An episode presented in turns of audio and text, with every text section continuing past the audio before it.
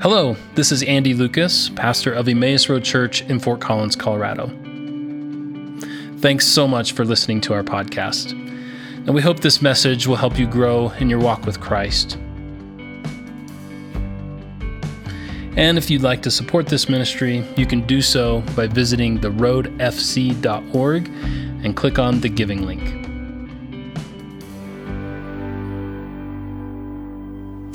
Uh, we've been, over the last few weeks, um, finding Jesus. We began by finding Jesus in Genesis. Uh, now we're finding Jesus in Exodus. And um, we're kind of nearing the end of our Finding Jesus series.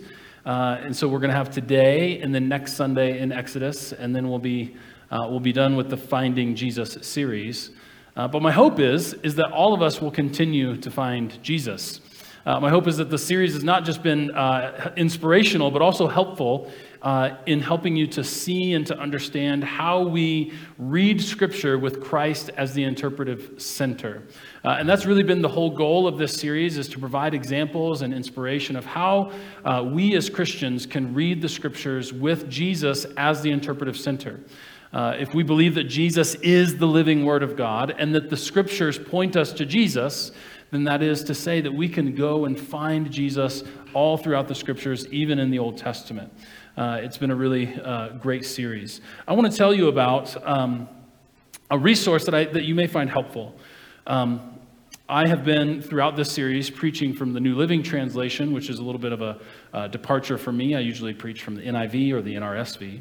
Uh, but I'm doing that from the, the New Living Translation because there's this really great Bible called the Jesus Centered Bible uh, which is a resource to help you do exactly what we've been doing. So if you are reading in the Old Testament and anytime a New Testament author references that story, it, there's just like a little blue sidebar and it connects that story to Jesus. So it does exactly what we've been doing throughout this series. So if you've had some aha moments, through this series, you might consider picking up a Jesus centered Bible and doing some of your uh, study and reading uh, from that Bible. I think it might be helpful for you. Um, now, we have only spent four weeks in Exodus. Uh, there's clearly way more to talk about in Exodus uh, in finding Jesus there, but since Lent is right around the corner, uh, we're going to turn our attention to that. So, a couple weeks from today, uh, we're going to begin a brand new series called The Meaning of the Cross. And so, for the entirety of Lent, uh, we're going to be just exploring what does the cross mean? What does the cross of Christ mean? So, it should be really great. Uh, so, uh, the last time we left the biblical narrative, Israel had just crossed the Red Sea, uh, and they had left they had left Egypt as a free people, and then were headed toward a land of their own, a land that was flowing with milk and honey. However, between the bondage of Egypt and the free land of Canaan is a wilderness between the freedom of Egypt, or the bondage of Egypt, and the free land of Canaan is a wilderness, which is to say, between the bonds of slavery and the land that is flowing with milk and honey was a desert. Not a desert, but a desert. Okay? Uh, and really, this is how life works, isn't it? Uh, we are often brought to a place where we know we need to leave something behind and set off in a new direction. But between the letting go and the arrival of the new thing, there is often a season of wilderness. Uh, which is to say, between the freedom from something and the future flourishing is a time of floundering. And you wondered what pastors do all week. I'll say it again just because I don't think you heard it fully, okay? Like pastors love alliteration, so I'll say it again because you weren't quite ready for it. It was pretty early in the message. So, between the freedom from something and the future flourishing is a time of floundering. yeah, amen, that's right. All right. Hey, in, in so many ways, that is to say, the journey of Israel reflects our own journey uh, sort of between this freedom from something and then this promise of something new comes this season of wilderness. And so it reflects our own journey. And the truth is, the wilderness can be brutal. Let's turn to Exodus chapter 17. Exodus chapter 17, uh, the first seven verses. I believe it'll be up on the screens for you. You can follow along. You can click there in your devices. Or if you're old school like me, you can turn there in your Bible. Uh, but Exodus chapter 17, beginning with uh, verse 1 through verse 7, says this At the Lord's command, the whole community of Israel left the wilderness of sin. This is not a metaphor. The wilderness was actually named sin. Okay, so this isn't like, ooh, the wilderness of sin. But, I mean, maybe it could be that. But quite literally, it's just called the wilderness of sin. All right, so at the Lord's command, the whole company of Israel left the wilderness of sin, moved from place to place, and eventually they camped at Rephidim. But there was no water there for the people to drink. So once more, the people complained against Moses. Give us water to drink, they demanded. Quiet, Moses replied. Why are you complaining against me? And why are you testing the Lord? But tormented by thirst, they continued to argue with Moses. Why did you bring us out of Egypt? Are you trying to kill us, our children, and our livestock with thirst? Then Moses cried out to the Lord, What should I do with these people? They are ready to stone me. The Lord said to Moses, Walk out in front of the people, take your staff, the one, used, uh, the one that you used uh, to strike the water of the Nile and call some of the elders of Israel to join you. I will stand before you on the rock at Mount Sinai. Strike the rock, and the water will come gushing out, then the people will be able to drink. So Moses struck the rock as he was told, and the water gushed out as the elders looked on. Then Moses named the place Massah, which means test, and Meribah, which means arguing. he named the place test and arguing. Uh, he's like literal naming, right? Uh, because the people of Israel argued with Moses and tested the Lord by saying, Is this, uh, is the Lord here with us or not? Is the Lord here with us or not? This is the word of God for the people of God. Thanks be to God. Uh, wilderness travel can be brutal. And Israel came to a place in the wilderness where they could not find a source of water. Uh, if you've ever camped you know that it's always good to camp near a water source. Uh, but they camped there at Rephidim. They couldn't find a source of water. And of course, we know that water is essential for life. And not having a source of water to sustain the congregation of Israel there then was a big deal. And they were quite literally began to die of thirst. And they understandably got upset and directed their anger toward Moses because uh, someone always needs to bear the brunt of the people's anger.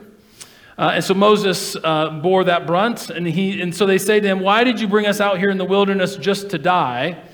And essentially, they were saying, You know what? Life was hard in Egypt as uh, an enslaved people, but at least we had drink and at least we had food.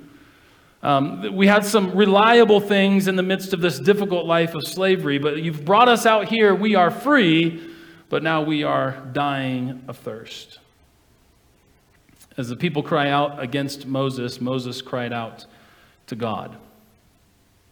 God tells Moses to hit his staff against a big rock. Let's pause. the company of Israel is dying of thirst, which means the situation is not, I haven't had my Starbucks today. Uh, the situation is, I'm quite literally dying of thirst. So when Moses goes to God with a God sized problem, God tells Moses to hit his staff on a rock. If I were Moses, I think I would have said, I don't think you heard the situation. I don't think you quite comprehend what's happening here. Uh, there's gonna, this is going to do very little good. Um, but with nothing to lose, Moses decide, does as God asks, and water gushes out of the rock and Israel's thirst is quenched in the wilderness. Now, before you think that this miracle is something akin to uh, filling your Yeti brand vacuum sealed, double walled 32 ounce water bottle, uh, let's remember two things. Which, no offense, if you actually own a Yeti brand double walled vacuum sealed 32 ounce water bottle. I, it's not like I'm, I don't have my eye on you. It was a generic example. Uh, but let's remember two things. First, the company of Israel is a million strong. It's a million strong. So that's a lot of water bottles, right? Uh, not to mention the, the needs of the livestock for water.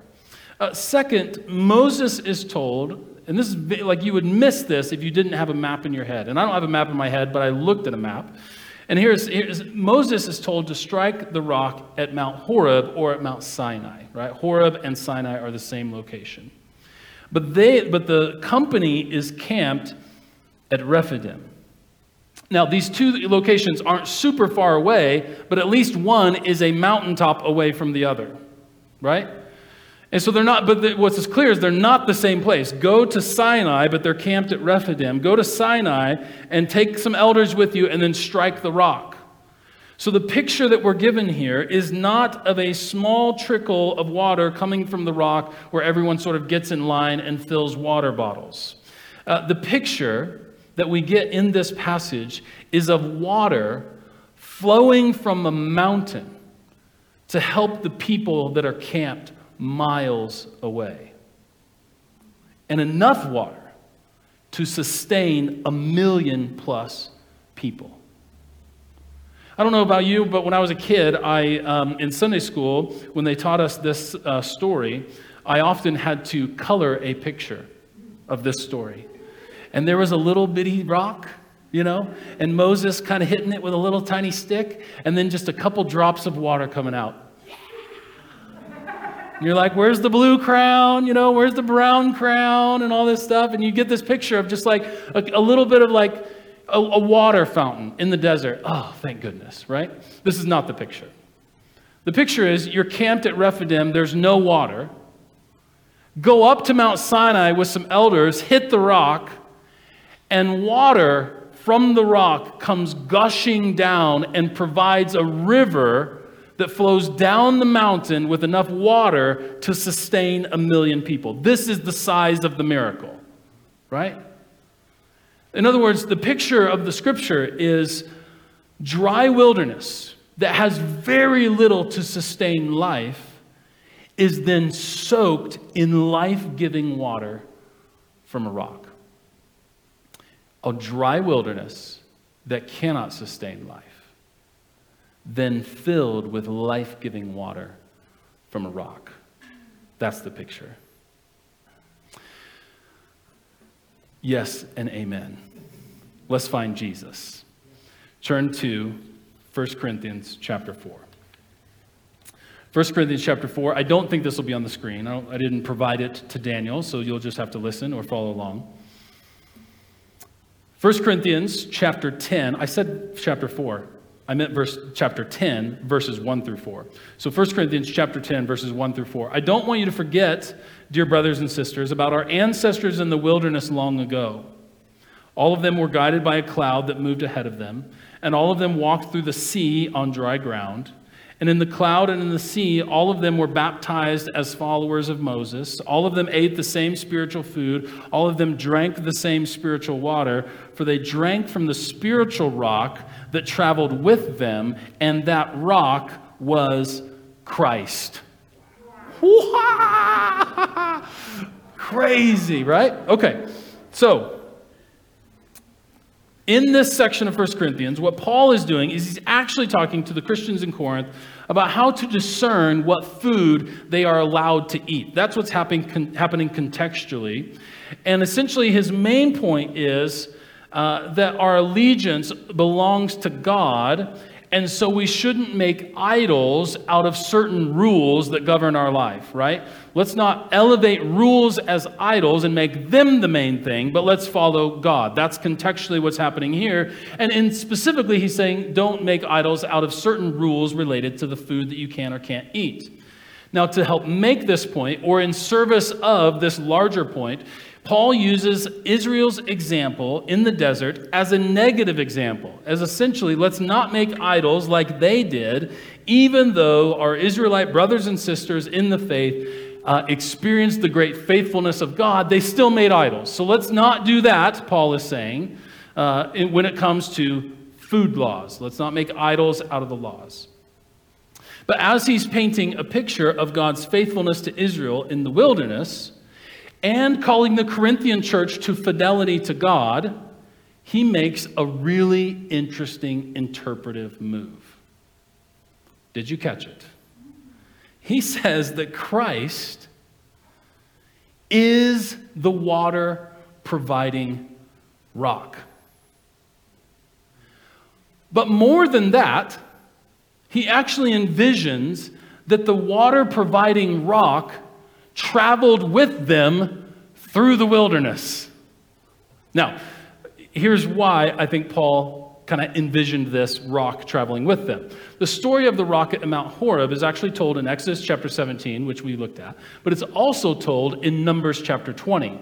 So it's, uh, it's a it's a bit told a bit differently in numbers but it's the exact same story. So paul is reading from his the only bible that he knows which is what we know as the old testament right? So paul is reading the hebrew scriptures and he reads about the water spewing out of a rock in exodus. And then he gets to leviticus where the law is given. And then he reads about a, that same rock in the next book numbers.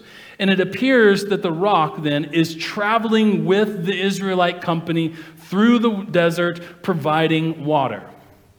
Right? Let's pause here a moment. Can you imagine a rock traveling with you? This, this is actually a really funny picture if you, if you get it. Like, I just envision a rock sort of like shuffling along the ground with them, and then somebody looking at their neighbor and being like, Have you noticed that rock? Isn't that the same rock?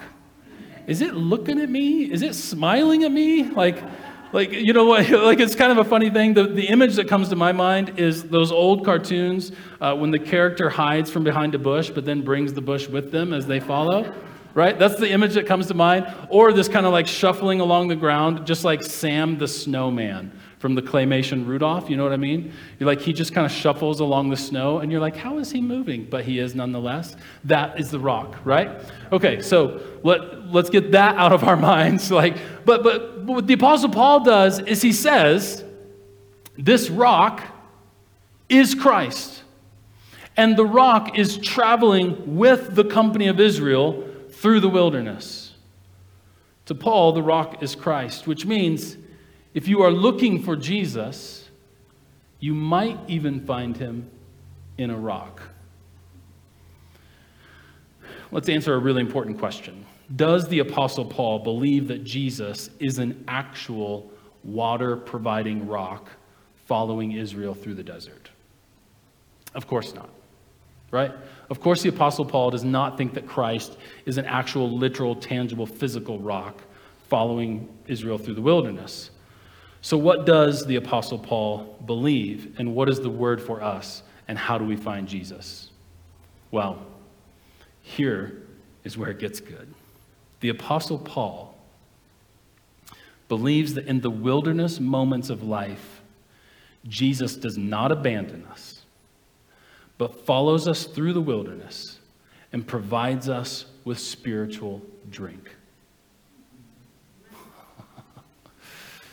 The Apostle Paul believes that in the wilderness moments of life, Jesus does not abandon us, but follows us into the wilderness and provides us with spiritual drink. Paul's essentially declaring through this interpretive move that Jesus is the one who can quench our thirst in the wilderness moments of life. I'd be willing to bet that at least some of you in this room have had some wilderness moments of life in the last two years, right? I'd be willing to bet. And really, that's the sermon. The sermon is whatever the nature of your wilderness, Jesus has not abandoned you, but is there following you, providing you with spiritual drink to quench your thirst. Wilderness comes to us in a variety of ways. Wilderness moments and wilderness seasons of life can come to us through disappointment. And I'm not talking about the kind of disappointment when after church you'll remember again that Chick fil A is closed on Sundays. I'm talking about the real disappointments of life, right? Wilderness moments can be ushered in through moments and seasons of disappointment. Wilderness can also come to us from disillusionment. Disillusionment often comes in the form of what I once thought was this way, I now realize is maybe not exactly that. And now I have to kind of rethink everything. I have to reorganize. I have to reshuffle. I have to reorient, right? You might call it disillusionment. You might also call it disorientation. Wilderness can come through disorientation of life. It occurs to me that um, wilderness can also come from grief of something or someone lost. We've had a number of members of our community grieving from losses, um, more than any time that I can remember, of people, loved ones dying, and just the grief that is experienced and quite frankly, the wilderness that can follow. And so, whether it's through disappointment or disillusionment, or whether from grief, whatever the cause of wilderness that we walk through, the good news today is that Jesus does not abandon us, but walks with you to provide you with a balm for the soul. Because listen, wilderness, like the camp at Rephidim, can also can so many times feel like a place that cannot sustain life. Right? You're in the wilderness and you're like, there is no way I can continue to live like this. Something's got to give, something has to change. And that's when you see the river of God's grace and presence and comfort come to sustain life in the wilderness. And that's Jesus. In fact, I would say the wilderness is not you walking away from God because God follows you there. like, how many times, or how many people have I known, and how many times in my own life has it been like, I'm going to walk away from God? This wilderness, I can't have, I can't stand it. This, it will not sustain life in this moment. I'm walking away. And God says, I'm already following you, right? But here's something even more radical. Prevenient grace says this. Prevenient grace says not just that God is following you, but God went ahead of you and meets you there. and it's just like no matter which direction you try to go, God has got you, right? God is going before you, God is following after you. It, you cannot escape the presence of our good God. Amen. It occurs to me have you heard this term of faith deconstruction? Uh, there's a lot of people who are disillusioned right now. A lot of people. And so this morning, it occurs to me that there may be some in this room who are disillusioned by Christianity as a religious system. You thought Christianity meant one thing, and it was exposed as something else, and now you got to reorient the whole thing and figure out is there a way to continue to be Christian that, that will resonate and make sense? And so you're disillusioned. It occurs to me that whether you are here in the room this morning, you're listening online, or listening to this later, that there may be somebody who is disappointed by the institution of church. I won't ask for a raise of hands. um, but I've certainly had moments in my life where the church let me down. And so there's this disillusionment, there's this disappointment. If you're there this morning, could I encourage you to hold on to Jesus, who is the rock, who quenches your thirst for that which is real and authentic and true? Because oftentimes that's what happens is our disillusionment, our, our disappointment comes from a lack of authenticity, um, an exposure of what, uh, of, of something not being real in the, in the ways that we thought it was, or not being true in the ways that we always understood. And so we long for something that is truly real, truly authentic. And I would say that Jesus, hold on to Jesus, the rock in the wilderness.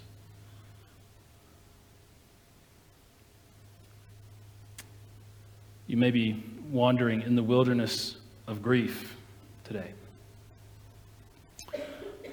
And I would encourage you hold on to Jesus, the rock, who offers you comfort, peace, and presence in the midst of wilderness of grief.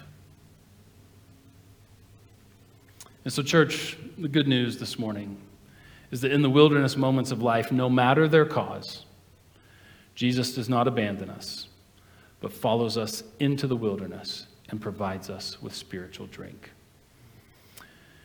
And so, my prayer is that the God who is revealed to us in Christ would, in fact, quench our thirst. That the God who is revealed to us in Christ would, in fact, quench our thirst.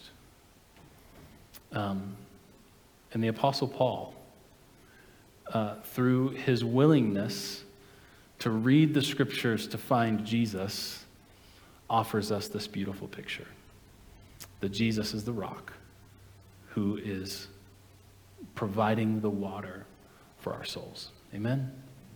Amen. Let me say a word of prayer for us, and then I'll lead us to the table for communion. Gracious God, we have come here this morning from all different places and walks of life and different spiritual journeys, all of us in different places.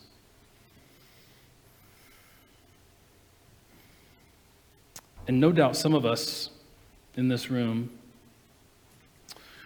disappointed, disillusioned, nearly giving up on faith or the church or both. And so, God, today, I pray that you would provide water for our souls, that we would be able to drink from the well that offers us the water of life.